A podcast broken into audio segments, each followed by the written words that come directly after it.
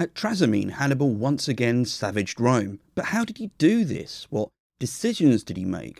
Why was there outrage at Rome before all of this happened? And what's the deal with Hannibal and makeovers?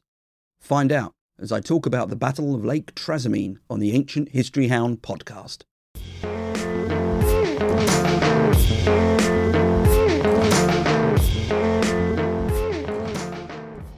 Hi, and welcome. My name's Neil, and I'm continuing the topic of the Second Punic War with a look at what happened up to and during Trasimene. My previous episode unwrapped Hannibal's march into Italy and how he set a trap for Rome at Trebia. In this episode, I'm going to follow a similar template. I'm going to talk about the characters involved, the decisions taken, and obviously the battle itself. Now, you can find me on Twitter at Ancient Blogger or at Hound Ancient, which is the podcast Twitter handle. I'm also on TikTok and Instagram as Ancient Blogger, and I'll be transcribing this episode on my website, ancientblogger.com. It'll be in a post along with maps, sources I've used, and content I think might make the episode a bit more useful. Certainly, this episode has me detailing routes marched and the descriptions of the battlefield. I'll describe as best I can, but sometimes a good old map just does the trick. Finally, all dates are BCE, which means I can save my voice. And as ever, if you can rate or review this podcast on the platform you're listening to, then please do. And that now includes Spotify, by the way. It makes a huge difference to indie podcasters like myself. Okay, then, let's begin. In late December 218, Hannibal had brought about a masterful victory against a Roman army at Trebia. To the new Celtic allies, the tribes in northern Italy who had been old enemies of Rome, here was a bandwagon which was becoming ever more appealing. As I mentioned in the episode on Trebia, northern Italy wasn't Roman. It was a land of various tribes, some allies, but mostly hostile to Rome, and it had been here that Hannibal had sought to establish links and alliances. Not only would they offer him something close to a safe haven, they'd also be vital in supplying his army with fresh warriors.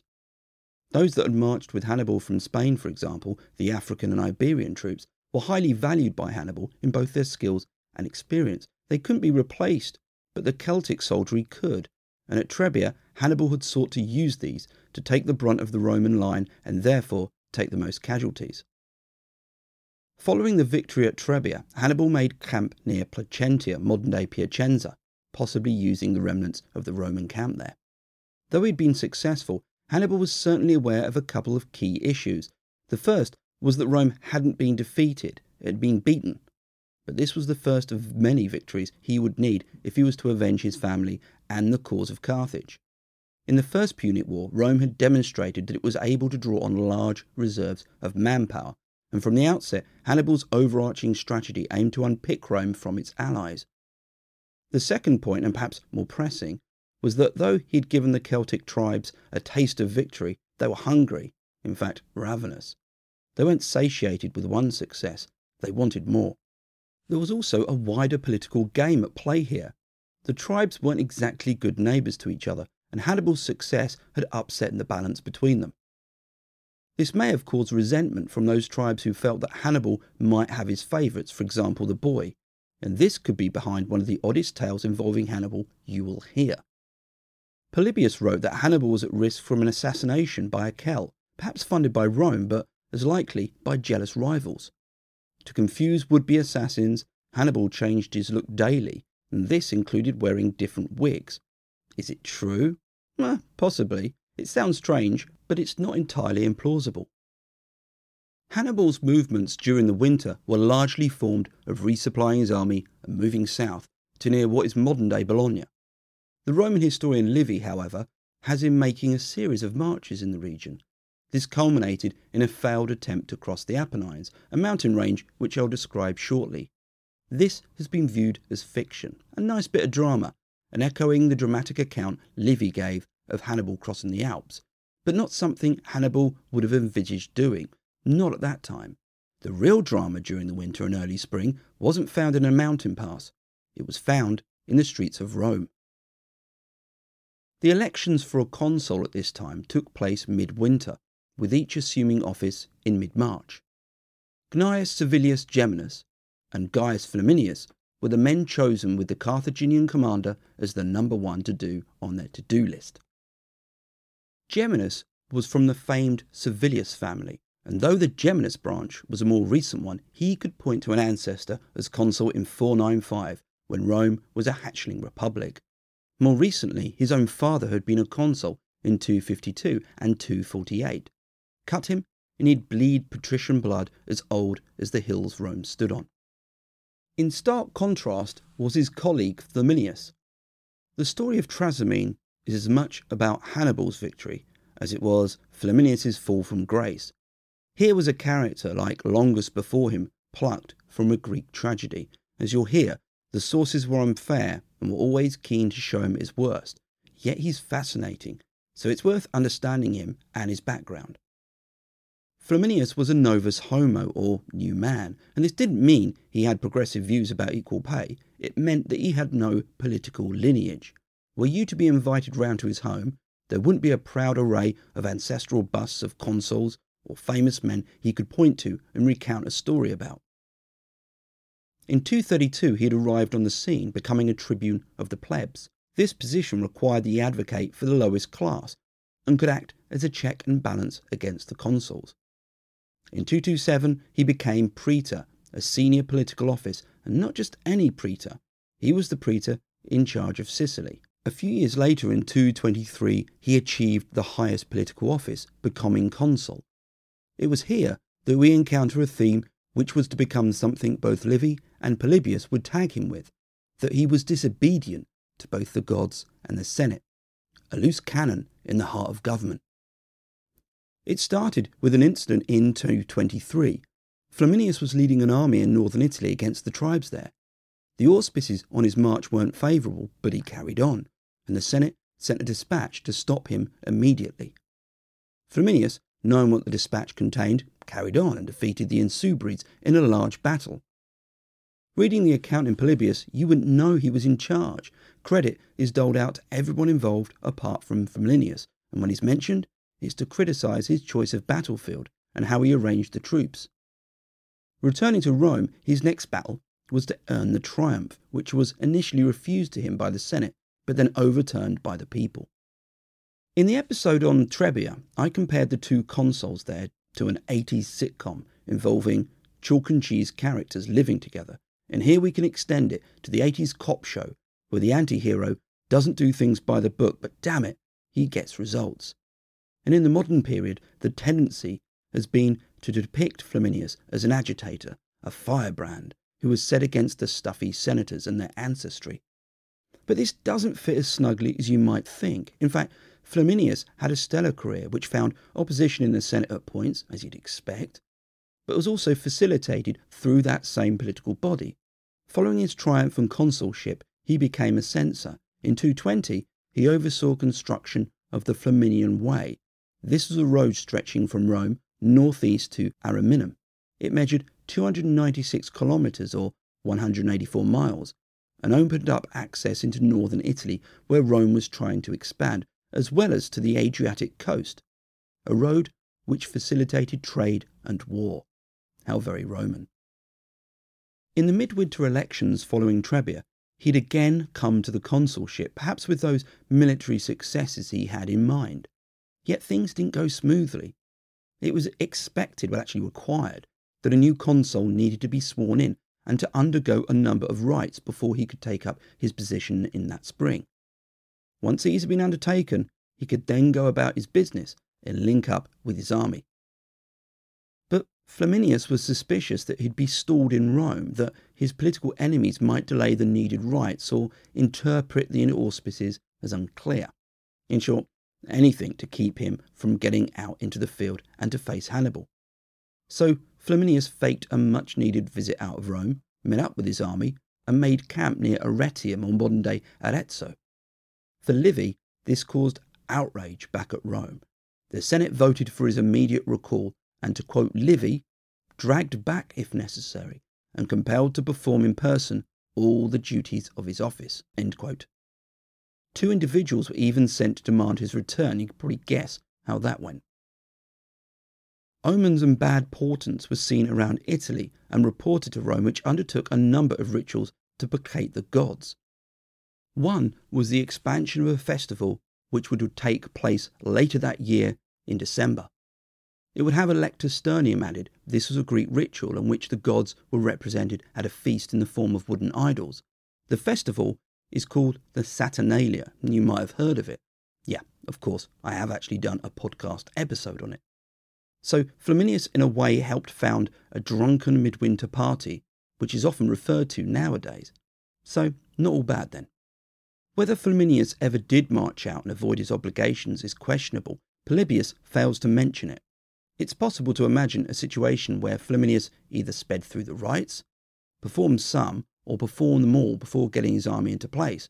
What is certain is that impiety and impetuousness were qualities which become his thematic soundtrack, and we'll hear more about this later.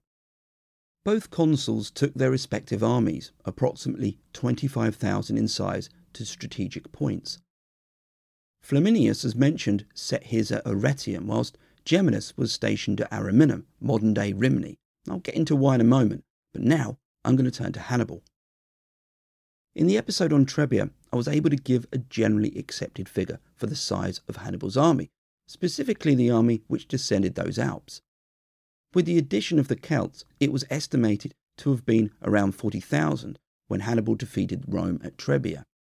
The Roman army that day had been around the same size, but differed in composition Rome had far more infantry, and this reflected their preferred tactic of bulldozing the enemy. Hannibal's army had more lighter troops and cavalry, which he used to devastating effect. Hannibal would have known that any marching army would lose men through attrition. The challenge was the balancing act between an army which could stack up numerically against those Rome could throw against it and mobility. Hannibal would be operating in enemy territory, in his march south, so large armies would be logistically difficult to supply and slow. It's spring in 217, and Hannibal is moving his army estimated at around 40,000 south. But where would they go, and what were the choices Hannibal had? I'll try and explain as clear as I can, but don't forget those maps I've included in the show notes on ancientblogger.com. I'll start with the basics. The Italian peninsula, the narrow strip of land which measures around 200 kilometres or 124 miles in width and ends up in the famous boot shape, is split more or less down the middle by a mountain range called the Apennines. They're in fact separate ranges, but form what is best described as a spine. This spine doesn't attach to the Alps at the top of Italy, but instead curves to the west. When Hannibal had descended from the Alps and fought at Trebia, he'd been above the curve but as he moved south to Bologna, he now sat on the eastern side of the mountain range. He now had to choose to either stay on the eastern side of the mountains and move south, or cross and move down the western side of the Italian peninsula. If Hannibal chose to stay on the eastern side, he wouldn't need to cross the mountains. He could then gain access to the south of Italy. In addition, he might be able to draw support from across the Adriatic Sea to the east here, Rome had been fighting a series of wars known as the Illyrian Wars, and Rome's enemies there might be of use. The western option involved crossing the Apennines and moving south past Rome. There was some excellent farmland here, and it also had a number of wealthy regions, so from a logistical perspective, it was very attractive. Both options offered what I think was Hannibal's key strategic objective to dislocate Rome from its allies. You see, Rome didn't expand in a vacuum. It had absorbed and defeated a number of tribes in the Italian peninsula, and like any growing empire, relied on them. Hannibal could weaken Rome severely by reorientating the political map, bringing those tribes and cities to his side, because fewer allies meant less for Rome in all aspects, from manpower to general goods. It could also start a chain reaction with Rome eventually diminishing to becoming a minor player that it once was. Hannibal chose, as he was wont to do, the less obvious. Rather than stay on the eastern side, he chose to cross the Apennines and push through on a march as arduous as anything he had done. We don't know the exact rationale for his decision, but Lancel makes a very good point when he considered a significant danger of marching on the eastern side. Not that it was too hard to move across, but that it was too easy. The land south of Bologna was nice and flat, easy for any army to move across, and this would be the same for the Roman armies. Earlier, I mentioned that these had been stationed at Ariminum under Geminus and at Arretium under Flaminius, and now it's important to understand why. The army at Ariminum under Geminus was there to check against Hannibal moving south down the eastern side of Italy. Likewise, the army under Flaminius at Arretium was there in case Hannibal made to cross the Apennines and move down the western side. With the easy terrain on the eastern side so close to Ariminum, the danger was that Hannibal might be caught by both forces. Geminus could move quickly to intercept him, knowing that Flaminius could make a quick move to join up. Hannibal would then be facing an army numerically the same as his, or more, and though he had a far, far better quality of troops, he couldn't risk an encounter with both armies, because even if he won, he'd likely suffer a large amount of casualties, and this would hamstring his campaign. The western route meant the opposite. Geminus wouldn't be able to move as quickly and join up with Flaminius. It would be a tough march, though, in fact, a hellish one. Before I begin this torrid tale, here are some words from the Misrepresented podcast. Growing up, I always felt uncomfortable in history class. We study the past to better understand our present. I felt awkward, though, because I wasn't a part of that past. My family is from India, so we didn't really contribute very much to the Western world. Or at least, that's what I was taught. Representation isn't always about inserting new stories and voices into present day narratives. It's also about rethinking the way we represent our past. So that's what this podcast is going to do. Each episode, we will tell you a story about a time when South Asians' role in history has been skewed or erased. We are also interested in uncovering why the real story got twisted in the first place. Sometimes it's because a colonial power needed to rewrite the past to justify their rule. Other times it was a marketing campaign that needed to zhuzh things up a bit to sell more tea. But no matter the why, misrepresentation is rarely a mistake. Thanks again there to the Misrepresented podcast. And if you've got a podcast and you would like to swap ads, just give me a shout. Now, back to that torrid tale. After departing Bologna or near it, Hannibal took his army across the Apennines. The exact route isn't known, though the Passo della Porretta, otherwise known as the Passo della Collina, is strongly suggested. This wasn't particularly demanding, a mere speed bump compared to the march many of Hannibal's men had been on, and this brought him out near modern day Pistoia, around 30 kilometres or 18 miles northwest of another but more famous modern city, Florence. 1500 or so years after Hannibal arrived north of Florence, one of its most famous sons, Dante, composed the Divine Comedy. This consisted of the Inferno and the famous nine circles of hell. The third circle was kept for the gluttons, and like the others, wasn't somewhere you'd want to visit. It was described as a freezing mire of slush and filth. It was this type of landscape that Hannibal now had to cross as the Po River had flooded the land to the south. For three days the army were denied rest as there was no dry ground. The only time you could sleep was on the corpse of a dead pack animal. The Celts had no experience of this type of march, and this was added to them being placed at the back of the column, and they waded through mud which had been churned by thousands in front of them, and added to with both animal and human waste. Though the Celts received the brunt of the march, Hannibal also suffered. An eye infection caused the loss of one of his eyes, but as he arrived on firm ground, he might have been happy with his progress. The pack animals lost could be replaced, and Celts recruited. The march had also ensured that he'd only be facing one consular army, not two, and his prized troops hadn't suffered too much. It had been tough, but the tactical objective had been achieved. The next decision was what to do about Flaminius and his army in nearby Arretium. Attacking a consular army which was dug in would be suicide for any number of reasons. Sieges were costly, they required specialist equipment, and Hannibal had a force which wasn't rich in heavy infantry, the necessary cannon fodder in sieges. It would also leave him wide open for an attack. Perhaps Flaminius wondered what might happen next, and top of his list of fears would have been what Hannibal did. He just waltzed on by and moved south. The lands here, roughly day Chianti, were bursting with villas and farmland, all now ripe for plundering, and Hannibal ensured that his supplies were restocked. But there was more than a simple logistical aspect to this. As I mentioned earlier, there was that overarching political strategy. Rome had expanded and absorbed these lands due to its military muscle, which was now very evidently absent. Here was Hannibal showing that Rome wasn't the protector it claimed to be. In Chianti, Hannibal may have lacked fava beans, but he was eating well all the same. From Arretium, Flaminius rightly seethed at what was going on around him. As a consul with a triumph behind him and as a man of action, he couldn't stand by and watch.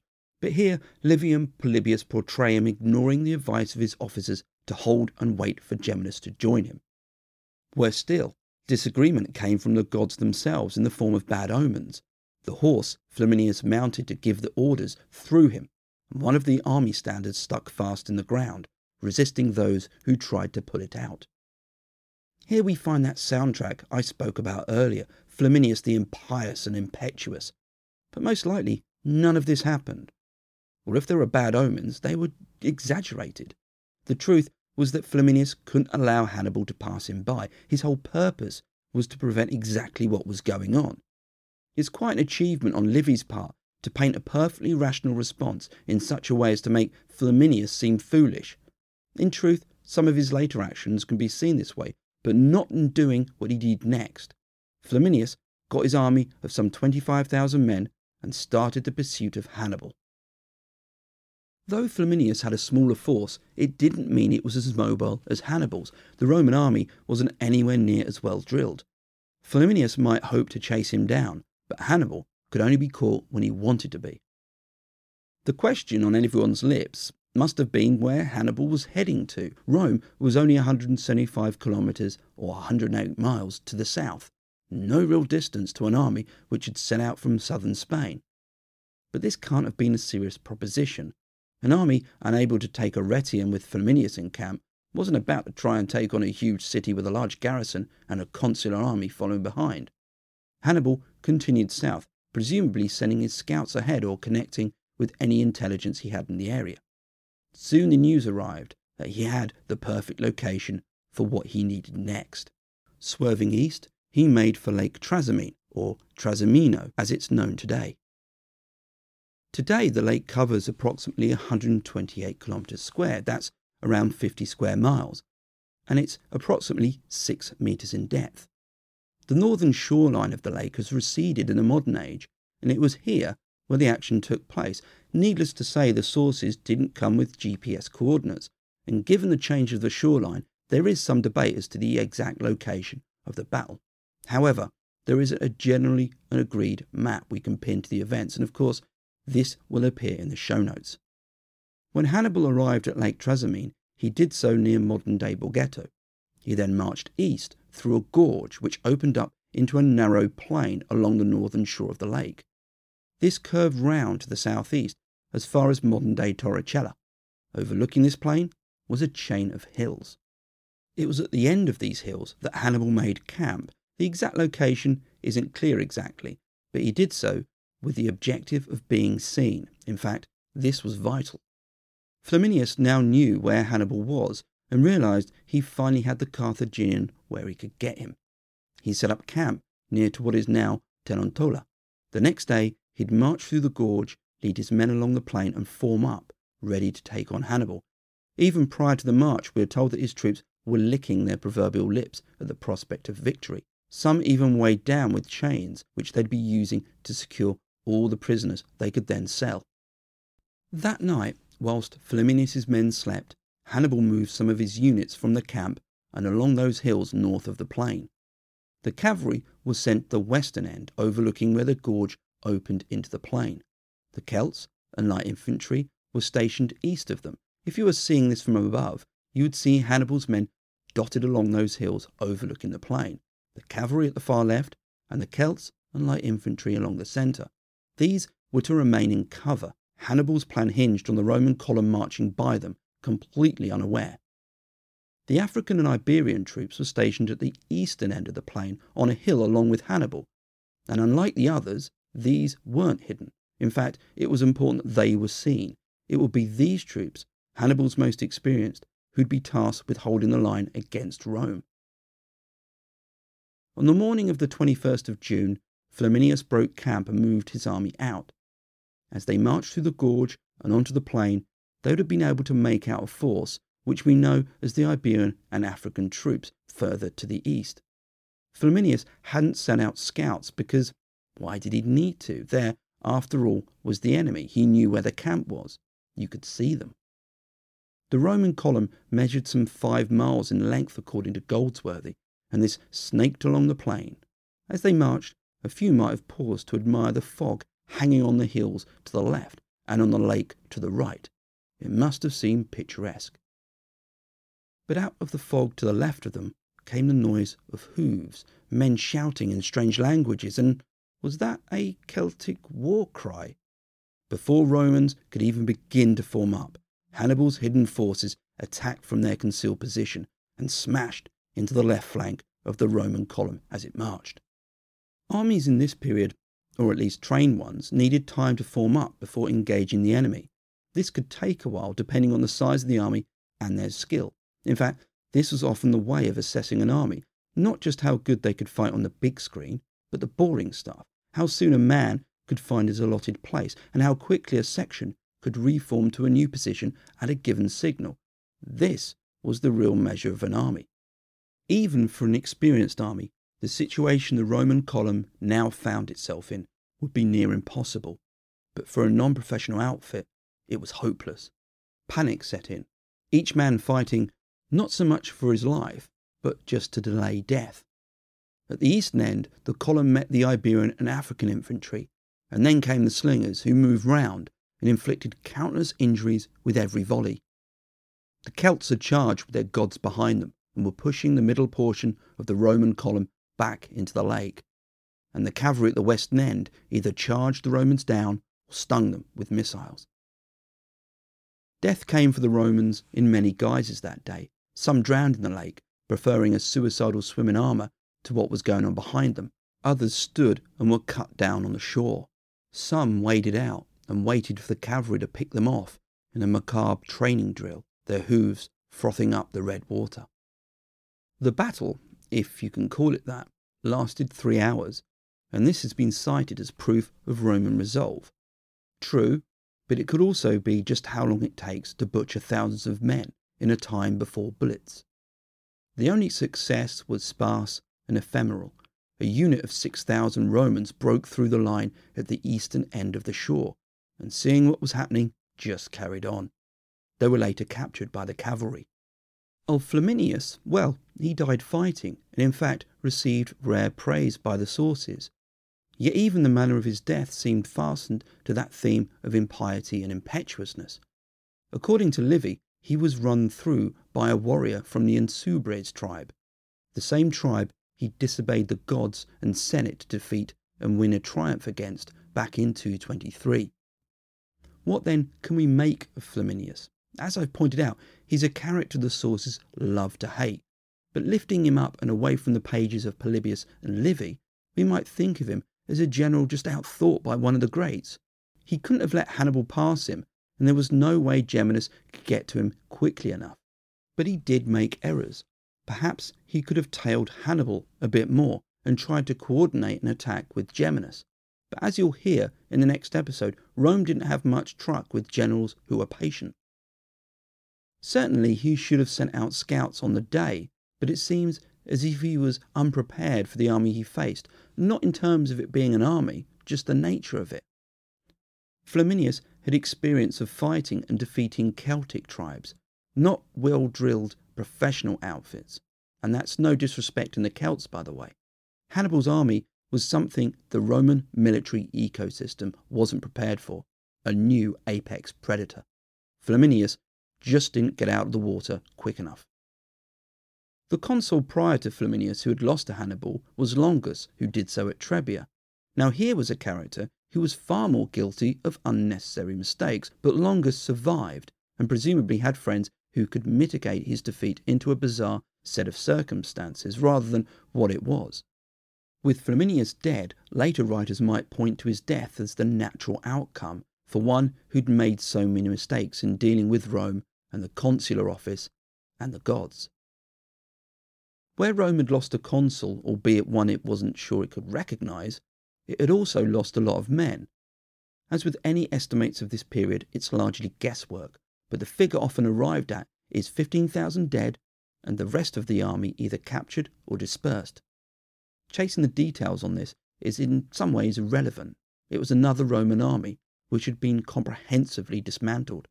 Through his ruse, Hannibal had reduced his casualties to between 1,500 and 2,500, and perhaps this was as important as anything to him. An interesting aside is that following the victory, Hannibal was able to re equip his army with the armour and weapons taken from the dead. This is a good indication that the Carthaginian infantry fought in a similar fashion to the Roman, namely that it was sword based. Geminus, the other consul, hadn't been totally inactive. Realizing what was happening, but understanding that he wasn't able to catch up, he sent a force of 4,000 cavalry to help, but these arrived too late and were also captured, adding to the misery Rome now faced, and what misery it was. Rome was strung between shock and panic. In such a situation, it invoked an old tradition the appointment of a single figure to manage this crisis, a position known as dictator. In the next episode, I'll pick up the story of what happened next, how the dictator fared, and what Hannibal did if Rome thought things couldn't get much worse, they were sorely wrong, because the battle I'll cover next, and the lead up to it, has gone down in the annals as one of Rome's darkest days. It's known as the Battle of Cannae, and cemented Hannibal's status as one of the great generals. Well, despite the somewhat macabre nature of the content, I hope you enjoyed the episode. If you can rate or review, please do so, or just come and find me and say hello. Till next time, keep safe and stay well.